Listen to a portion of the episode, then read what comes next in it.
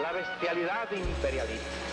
Yo creo que este debate lo instalaron las mujeres y este debate no, no está más allá de la agenda electoral. Estamos frente a un verdadero conflicto frontal sobre las grandes corporaciones transnacionales y los estados.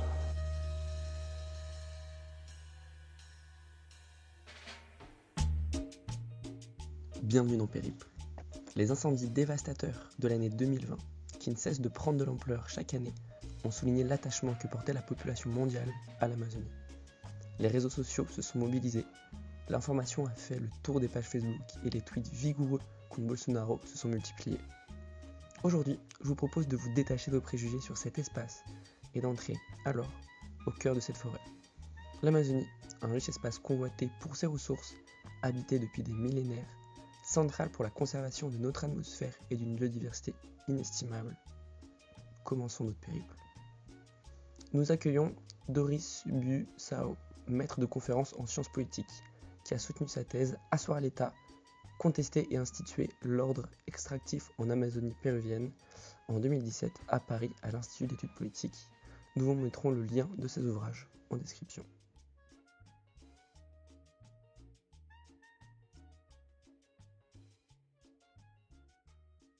Bonjour. Bonjour à vous. Merci d'être avec nous. Est-ce que vous pouvez nous décrire l'Amazonie, donc ses limites territoriales et sa description à peu près générale? Alors, euh, l'Amazonie, c'est une immense étendue de forêts euh, dites tropicales, qu'on qualifie parfois de vierges, même si en vérité, euh, elle est habitée depuis des, des, siècles et des siècles par des personnes qui l'entretiennent, en fait. elle est aussi très variée. on a des plaines amazoniennes, surtout qui s'étendent au Brésil, mais on a aussi ce qu'on appelle, par exemple au Pérou, les basses terres, c'est-à-dire euh, l'Amazonie qui commence en bas des Andes. Et donc là, vous avez des reliefs euh, un, peu plus, un peu plus marqués. Euh, c'est une étendue de terre qui se caractérise par le fait que il est assez difficile en fait d'y construire des routes, des chemins de fer, ce qui fait que pendant longtemps, elle a été très peu peuplée par, par les puissances coloniales en fait. et donc en termes culturels, euh, ça, ça, ça, ça, donne une région qui reste peuplée par euh, des populations qui sont euh, descendantes des premiers et premières habitantes de, ce qui a été ensuite appelé l'Amérique avec la colonisation. Et donc avec une très grande diversité aussi de modes de vie et, et de, de langues, de pratiques culturelles et sociales. Voilà, après, quand vous allez en Amazonie, euh, vous, découvrez, à la fois la, beauté de cette richesse tropicale, de, cette grande diversité euh, euh, de faune, de flore, tous, ces, tous ces fleuves extrêmement impressionnants. par exemple, si vous descendez le, fleuve Amazon jusqu'à l'embouchure vers Belém, au Brésil, parfois vous avez l'impression d'être sur la mer, vous ne vous apercevez pas l'autre rive, c'est vraiment des, des, cours d'eau immenses. Donc c'est des paysages qui sont absolument euh, splendide pour euh, nous qui, euh, qui, avons été élevés en France et souvent dans des milieux urbains. Et en même temps, on découvre aussi les désagréments liés à cette vie tropicale en termes de, bah, notamment d'insectes qui, qui représentent une vraie menace pour ces populations et pour les personnes qui visitent l'Amazonie, puisqu'ils ils diffusent des parasites, comme par exemple le, le, paludisme qui tue énormément, ou la dengue qui tue énormément dans, dans ces régions. Pouvez-vous nous présenter et nous expliquer les principaux apports de votre thèse donc, sur l'Amazonie péruvienne et son peuple autochtone? Nous décrire un peu votre travail? Alors, donc, il s'agit d'une thèse en sciences politiques que j'ai soutenue euh, il y a 4 ans, euh, qui s'appelait Asseoir l'État, euh, contester et instituer l'ordre extractif en Amazonie péruvienne, si je ne me trompe pas. Et en fait, qui cherchait à interroger les transformations à la fois sociales et politiques qui sont causées par euh, l'industrie pétrolière telle qu'elle s'implante euh, dans ces régions. Euh, ces régions qui donc sont extrêmement rurales et, relativement peu connectées au centre de pouvoir ou à la société nationale et urbaine. Encore plus au Pérou qu'au Brésil, parce qu'au Pérou, l'Amazonie est séparée par la barrière des Andes, ce qui a rendu historiquement difficile la colonisation de l'Amazonie péruvienne par les autorités coloniales puis nationales, parce que c'était extrêmement compliqué de parvenir à traverser ces Andes, puis parvenir dans le bassin amazonien. Et donc, alors, l'industrie pétrolière, ce n'est pas la première activité d'extraction de ressources naturelles qu'on a eue en Amazonie péruvienne comme ailleurs. Hein. Il y a eu, par exemple, le caoutchouc, qui a laissé beaucoup de traces et dont je parle dans la thèse. Mais l'industrie pétrolière, c'est vraiment l'arrivée d'infrastructures industrielles qui vont se, déployer dans certaines parties de l'Amazonie, euh, et notamment, euh, moi, là où j'ai mené mon terrain, à la frontière avec l'Équateur, dans une portion qui était longtemps disputée en fait avec l'Équateur, qui a donné lieu à un certain nombre de conflits armés, euh, et où les frontières avec l'Équateur ont finalement été établies qu'après le dernier conflit de 1995. Euh, donc plus d'un siècle et demi après les indépendances, puisque le Pérou est indépendant depuis 1821. Donc moi, l'enjeu de cette thèse, c'était de comprendre comment dans ce territoire qui peut sembler euh, périphérique, aux marges de l'État national, comprendre comment l'industrie pétrolière euh, transforme ces territoires et d'une certaine manière les reconnecte avec la société nationale et avec l'économie de marché mondiale en lien avec euh, les peuples autochtones et, euh, Bien sûr. Donc il s'agit de territoires euh, autochtones hein, auxquels se superposent en fait les concessions pétrolières. Et les autochtones, historiquement, au Pérou comme ailleurs, hein, ils ont été décrits comme des sauvages, comme des barbares, qu'il fallait civiliser, qu'il fallait évangéliser. et dans les années, donc le, moi là où j'ai mené mon terrain, le pétrole a été découvert, le gisement pétrolier a été découvert au début des années 70 à cette époque, on avait encore cette vision très forte. Et d'ailleurs, elle imprègne encore aujourd'hui hein, euh, les perceptions des populations autochtones par euh, les élites blanches péruviennes. Euh, et donc, l'arrivée de cette industrie pétrolière dans ces territoires autochtones, c'est aussi une manière finalement de civiliser les autochtones. en tout cas, c'était perçu en partie comme ça par, par les élites qui promouvaient l'exploitation et avant ça l'exploration pétrolière, c'est-à-dire le fait de rechercher des gisements. Et puis c'était aussi une manière de, sécuriser les territoires face à l'Équateur que d'arriver à implanter une industrie euh, euh, et puis à en extraire des ressources qui, profitent euh, à l'État. Donc moi ce que j'ai fait, c'est que entre 2012 et 2014, j'ai fait du travail de terrain là-bas, j'ai passé des mois dans les, dans les villages autochtones qui étaient près des installations. et j'ai cherché à comprendre comment dans le quotidien des habitantes et des habitants autochtones, mais pas seulement autochtones en fait, parce que l'industrie attire aussi des personnes qui viennent des villes qui espèrent trouver du travail comment dans leur quotidien la, présence et le développement de l'extraction pétrolière, de l'industrie pétrolière, euh, transforment leur mode de vie et leur rapport euh, aux politiques et à l'État.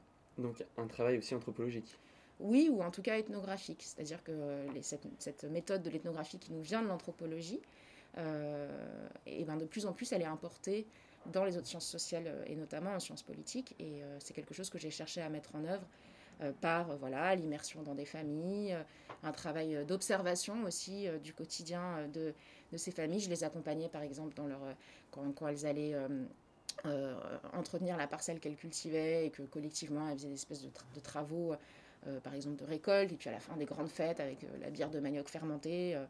je les accompagnais dans des assemblées de villages, dans les mobilisations aussi, parce qu'il y a eu beaucoup de mobilisations pour dénoncer la pollution causée par le pétrole. Et j'essaie de comprendre en fait comment s'articulaient ces différents espaces entre euh, euh, voilà, le fait de protester, de, s'exposer aussi à des risques de répression très forts. Parce que là où j'ai fait mon terrain, il y a eu des affrontements avec la police, avec des morts. Pas au moment où je faisais mon terrain, hein, en 2008, euh, mais c'est quelque chose qui a marqué les personnes qui habitent cette région. Et donc quand vous aviez des mobilisations qui concrètement consistaient à rassembler des, des familles, des, centaines de personnes dans un, village proche de la concession en menaçant d'envahir la concession si le président de la République ne venait pas. Euh, bah, il y avait euh, voilà, des hélicoptères, des forces de l'ordre qui survolaient euh, le territoire et, toujours cette crainte en fait de l'affrontement armé. heureusement pour les personnes que j'ai accompagnées et pour moi-même, ça n'est pas arrivé depuis 2008, mais c'est une vraie menace. Et donc voilà, l'enjeu c'était de comprendre à la fois les, comment est-ce qu'on arrive à mobiliser dans ces territoires où les gens n'ont pas forcément une culture, par exemple, de la manifestation, euh, mais aussi où les gens dépendent en partie de l'industrie pétrolière. Parce que de plus en plus, je m'en suis rendu compte sur le terrain, euh, les personnes qui habitent dans les villages euh, se voient offrir l'opportunité de travailler dans les installations pétrolières en tant qu'ouvriers.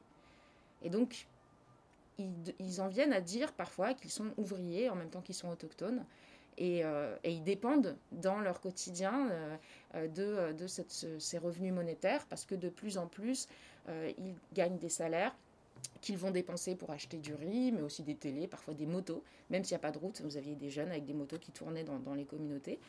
Euh, parce que voilà, à mesure que le, travail salarié prend l'importance, euh, bah, le travail euh, de la terre, les activités de subsistance traditionnelles étaient de moins en moins centrales dans leur quotidien et donc ils dépendaient de plus en plus de cette capacité à acheter en fait de la nourriture.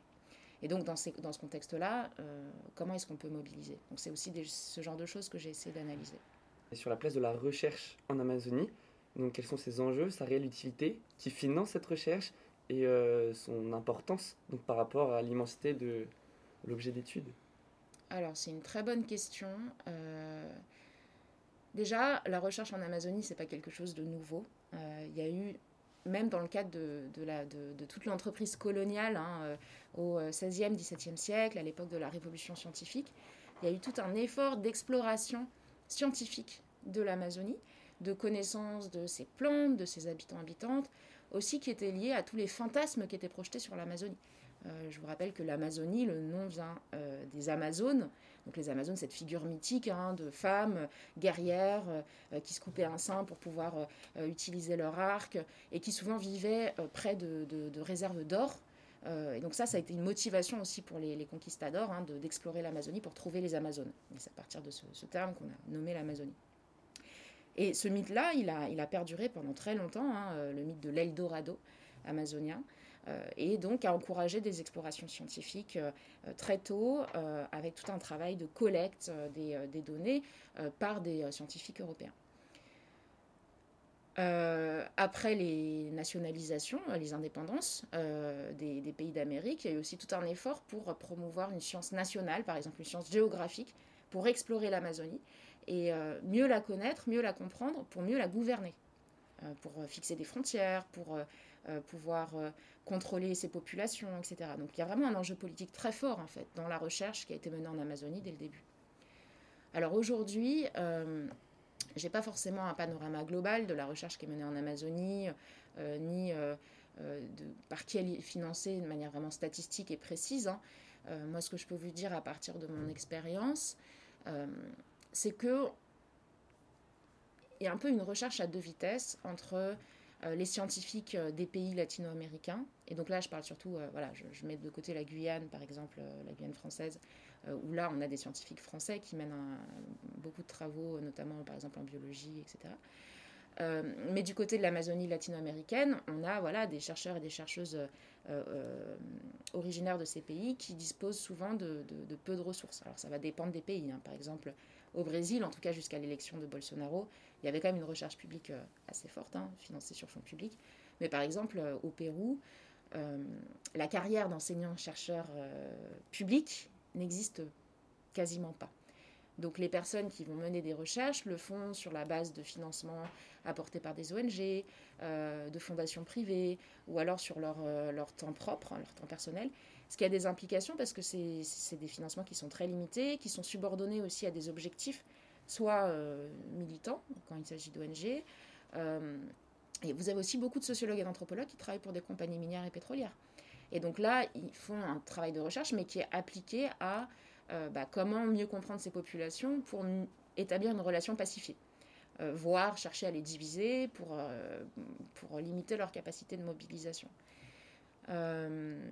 Alors, ils font, un travail très important. Hein, euh, on a quand même des centres de recherche euh, qui sont en partie financés par des fonds privés, mais qui permettent de, nourrir aujourd'hui une anthropologie notamment, hein, euh, mais aussi des sciences de la nature, l'archéologie, etc., sur, ces régions pour, apporter un savoir neuf sur l'Amazonie, pas uniquement dans le cadre de, considérations et d'objectifs politiques, aussi, aussi de manière à, fournir vraiment un, savoir sur ces sociétés et ces territoires.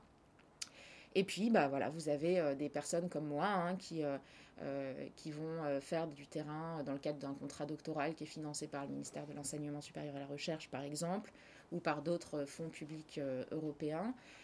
Puis ensuite, voilà, des personnes qui sont installés dans leur carrière et qui, vont pouvoir continuer à mener ces recherches avec des financements de l'Union européenne, du CNRS, donc le Conseil national de la recherche scientifique en France, ou, d'autres entités publiques. L'Institut de recherche et de développement, aussi l'IRD, est un, centre de recherche qui, qui, permet à un certain nombre de chercheurs et de chercheuses d'être présents dans ces, dans ces territoires. Et donc, il y a toujours un peu la question qui se pose, hein, selon moi, de manière très personnelle, euh, sur les, raisons et les justifications de, de, ces financements européens pour faire de la recherche en Amazonie. Je pense que ça, c'est très important hein, de faire ces recherches le plus possible en partenariat avec les chercheurs et chercheuses des pays euh, concernés. Euh, mais moi, ça m'a, moi, ça m'a, ça m'a posé des difficultés personnellement.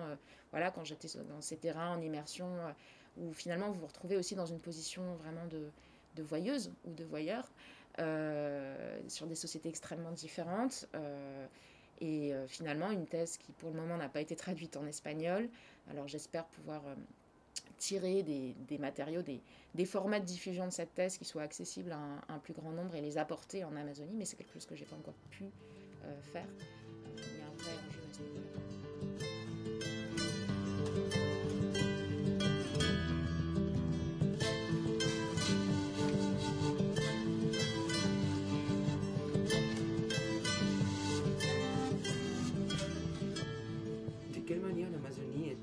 Politique majeur pour l'Amérique latine, spécialement par rapport à ses, ressources Et est-ce qu'on peut utiliser ces ressources sans dégrader la forêt et sa biodiversité?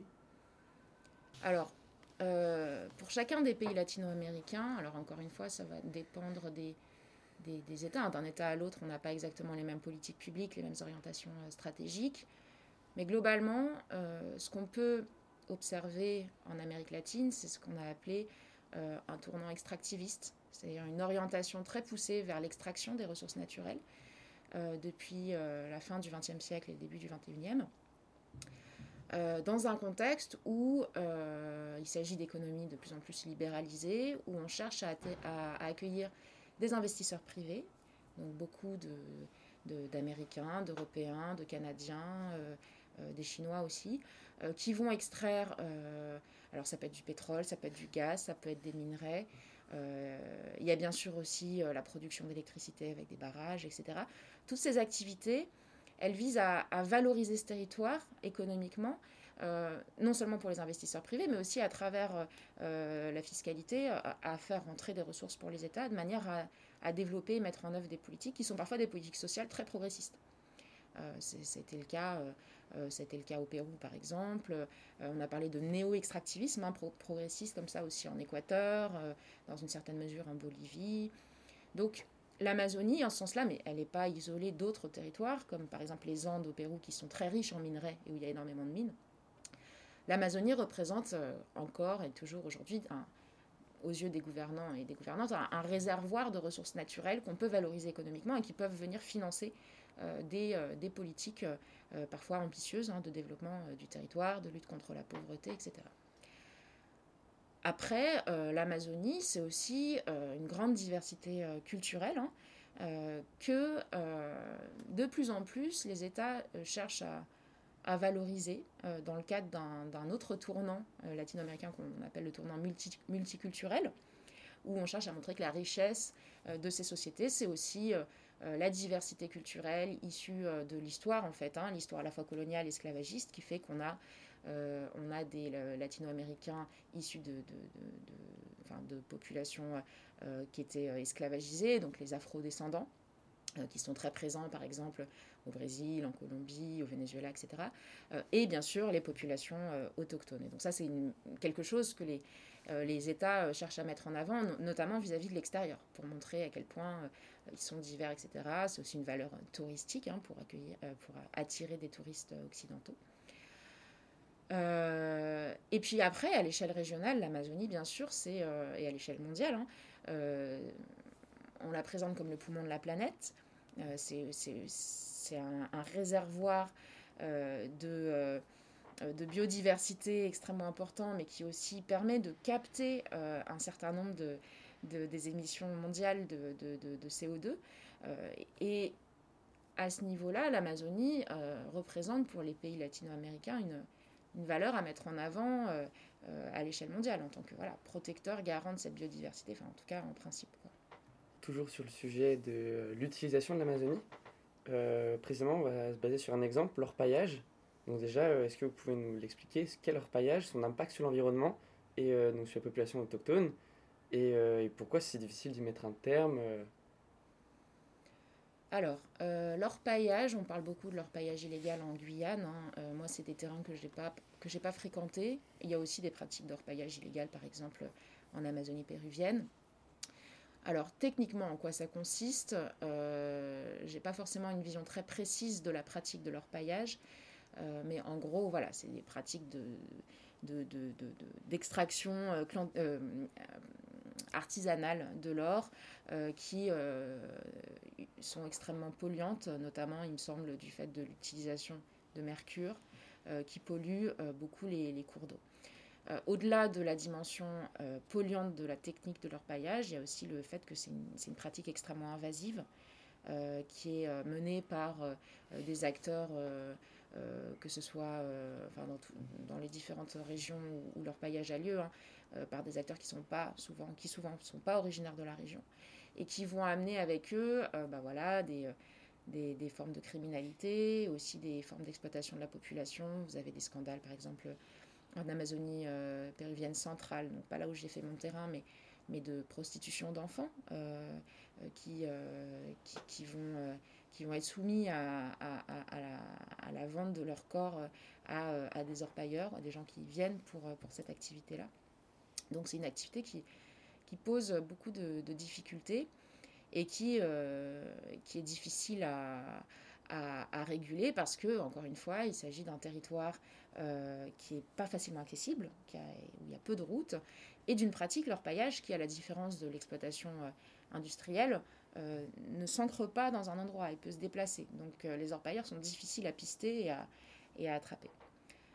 Après, on parle beaucoup de leur paillage, de, de, ce qu'on appelle la, la, la, mineria illégale en espagnol, l'industrie minière illégale.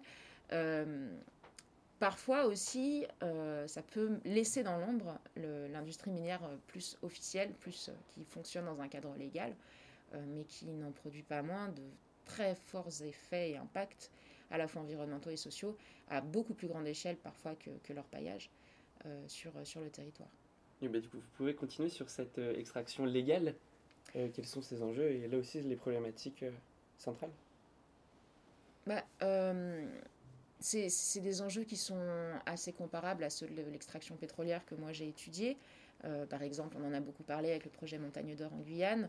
il faut savoir que si le projet est suspendu, il y a quand même d'autres projets qui sont en cours de, négociation. Alors je crois que je qu'il y a une nouvelle mine euh, qui s'appellerait la mine Espérance ou Bonne Espérance, euh, qui, est, qui, est, portée par euh, différents investisseurs et qui est en cours de, négociation. donc vous avez hein, des, projets d'extraction minière à grande échelle en Amazonie. Qui sont très invasifs pour l'environnement le, et sa population, et qui, à la différence de l'extraction pétrolière, produisent beaucoup plus de déchets, euh, parce que l'extraction minière, en fait, quand vous extrayez des minerais, vous extrayez avec beaucoup de, roches, de boue, etc. il faut séparer le métal de, des minerais. Et euh, ce processus de séparation, d'extraction du, minerai par rapport à l'ensemble des, sédiments, de la roche, etc., qui est contenu avec, euh, passe par l'utilisation de beaucoup de produits chimiques, par exemple le mercure. Et donc là, à la différence de l'industrie pétrolière, ou en tout cas dans une beaucoup plus grande mesure, l'industrie minière produit énormément de déchets. Euh, et donc, euh, comment est-ce qu'on va traiter ces déchets en, Amazonie? euh, C'est un problème qui se pose dans toutes les industries minières. Mais donc, en Amazonie, il y a une capacité de, stockage des déchets qui est rendue très difficile. En général, dans autour des mines, vous avez des, bassins d'épandage dans lesquels on va, stocker tous ces, toutes ces boues chargées en produits chimiques qui sont issus du processus d'extraction en Amazonie, avec les pluies tropicales, vous ne pouvez pas euh, stocker à l'air libre euh, comme ça dans des bassins d'épandage parce que ça déborde et donc ça va contaminer les cours d'eau et donc toute la chaîne d'alimentation des personnes, sans parler bien sûr de la biodiversité euh, et de l'acidification des eaux qui va aussi atteindre la faune, la flore, pardon. voilà. Après, un peu comme dans le cas de l'industrie pétrolière, cette industrie minière, elle, elle s'accompagne de promesses d'emploi pour les populations locales. Ce qui fait que, bah, par exemple, c'est quelque chose qu'on a pu voir en Guyane, parmi les populations autochtones qui sont, qui sont concernées par ces projets miniers, vous avez aussi des, villages ou des groupes de personnes qui sont favorables parce qu'elles espèrent obtenir un emploi dans, ces, dans ces mines. Et si ces projets adviennent, une partie au moins de, ces populations et des personnes qui espèrent obtenir un emploi pourront en obtenir. Et donc là, à nouveau, on va retrouver le même genre de, changements sociaux que ceux que j'ai pu observer sur, sur le terrain euh, péruvien euh, euh, dans le cas du pétrole. Quels seraient les moyens concrets pour protéger l'Amazonie et ses peuples autochtones? Alors ça, c'est une grande question. On dit souvent que les chercheurs et chercheuses sont, forts pour analyser, mais pour proposer des questions, en tout cas les chercheurs et chercheuses en sciences sociales. Moi, personnellement, je pense que, je pense que cette exploitation de l'Amazonie, elle s'inscrit dans un système économique mondial. Euh, et que tant qu'on ne remet pas en cause radicalement ce système-là, euh, on ne pourra pas euh, vraiment résoudre la cause profonde de cette exploitation. Parce que vous avez aujourd'hui hein, beaucoup de, d'entreprises, par exemple d'entreprises pétrolières ou minières, qui parlent d'une exploitation raisonnée, encadrée, avec des standards de qualité environnementale.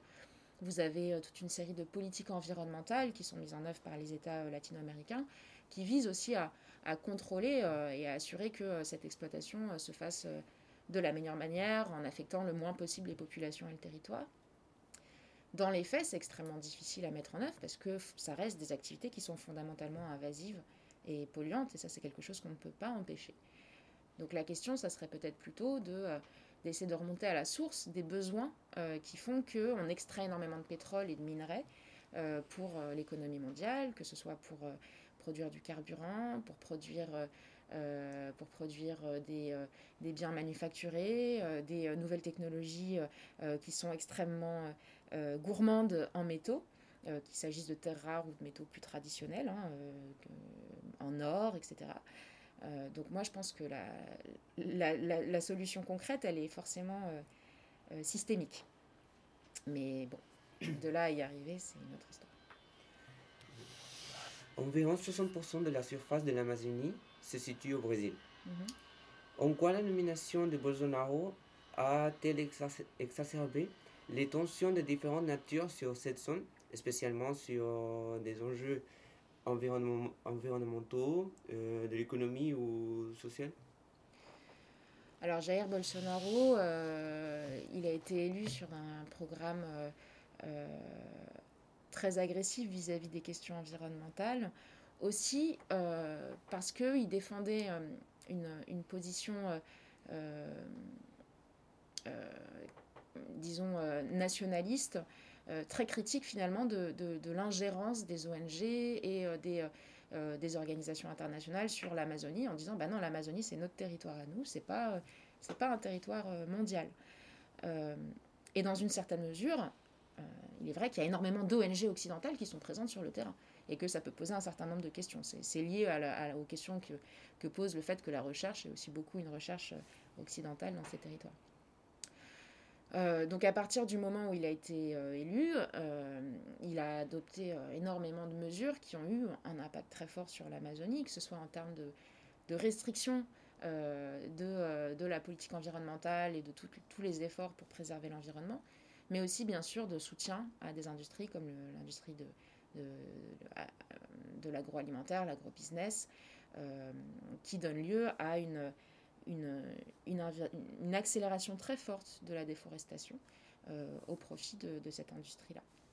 Accélération de la déforestation qui passe souvent par des pratiques de, de, de brûler euh, les, les, terres qu'on cherche à, qu'on cherche à, à, exploiter, euh, ce, qui a, ce qui a favorisé bien sûr les, tous ces méga incendies dont on a beaucoup parlé ces derniers temps, ce qui pose un certain nombre de problèmes pour la biodiversité locale, mais aussi pour la capacité à l'échelle mondiale de cette Amazonie à capter euh, le CO2, les émissions de CO2 qui sont toujours croissantes hein, et qui sont au cœur euh, des euh, processus de dérèglement climatique.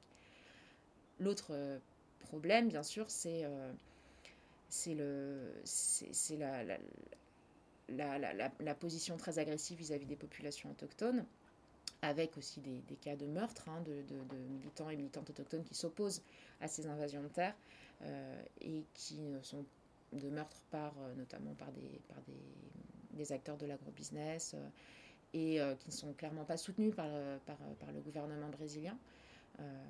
Et donc là, en fait, on a sous Bolsonaro une intensification très forte de processus qui était déjà là. C'est pas, pas nouveau, c'est pas avec Bolsonaro que c'est arrivé.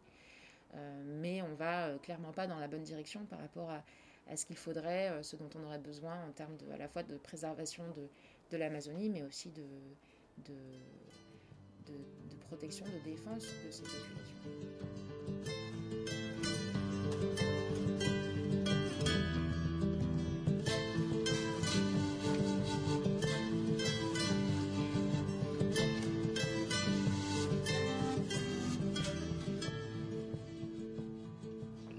Basé sur euh, un problème bah, plutôt français.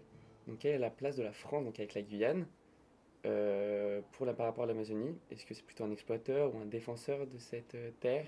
Est-ce que c'est un rôle de calmant ou d'accélérateur de tension? Quel est le rôle de la France en Amazonie?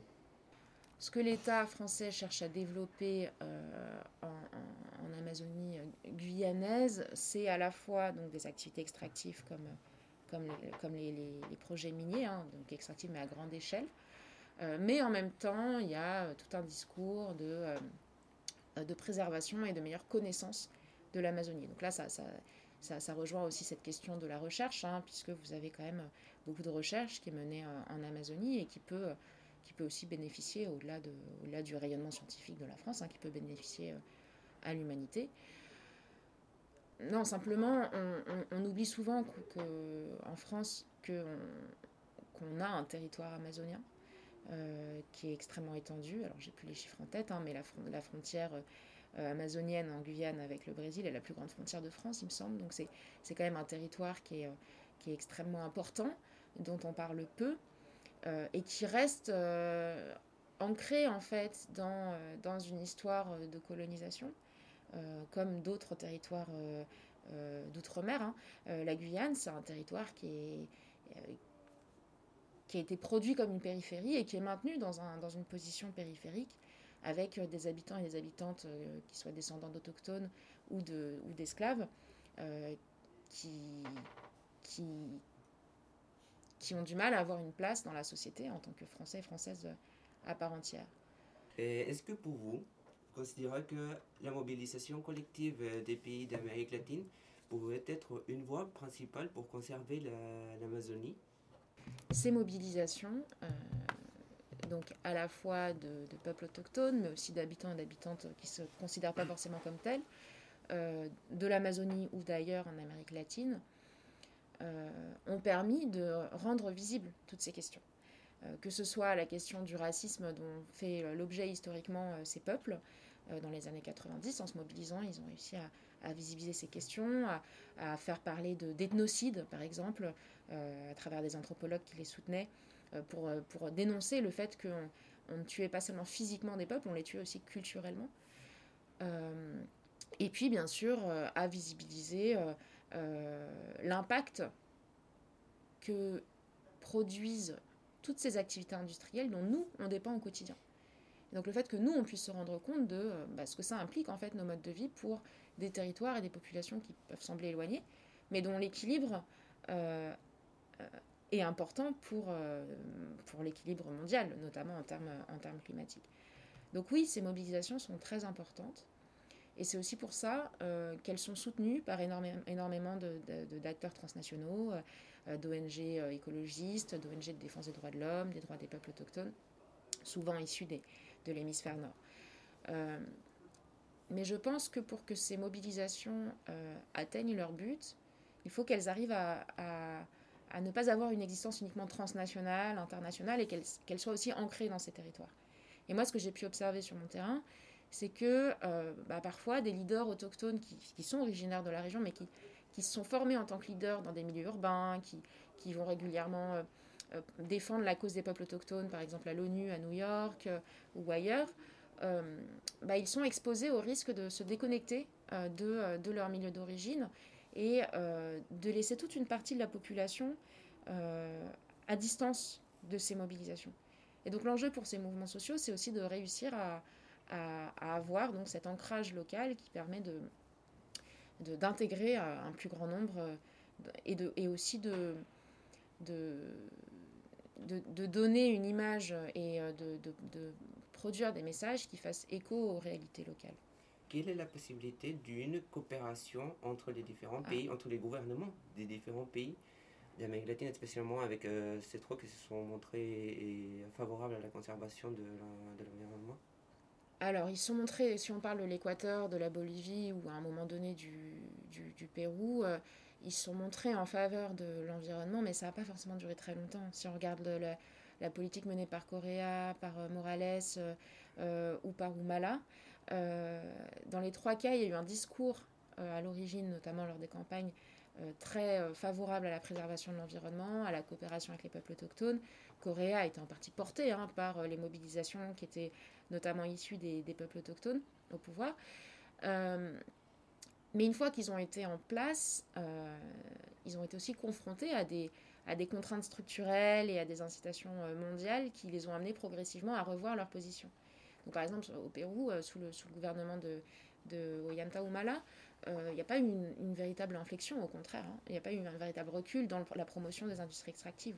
Au contraire, il y a énormément de conflits avec, euh, qui ont été causés par des projets miniers d'ampleur euh, dans les Andes. Euh, et moi, j'ai fait mon terrain sous sa mandature et j'ai pu observer hein, la récurrence des, mobilisations et des désaccords.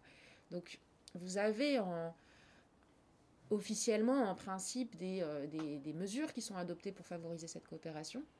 Par exemple, la mise en œuvre de ce qu'on appelle la consultation préalable, le fait de consulter les peuples autochtones avant toute mesure qui pourrait affecter leur territoire, donc notamment la concession de, euh, de, euh, gisements miniers ou pétroliers à des acteurs privés.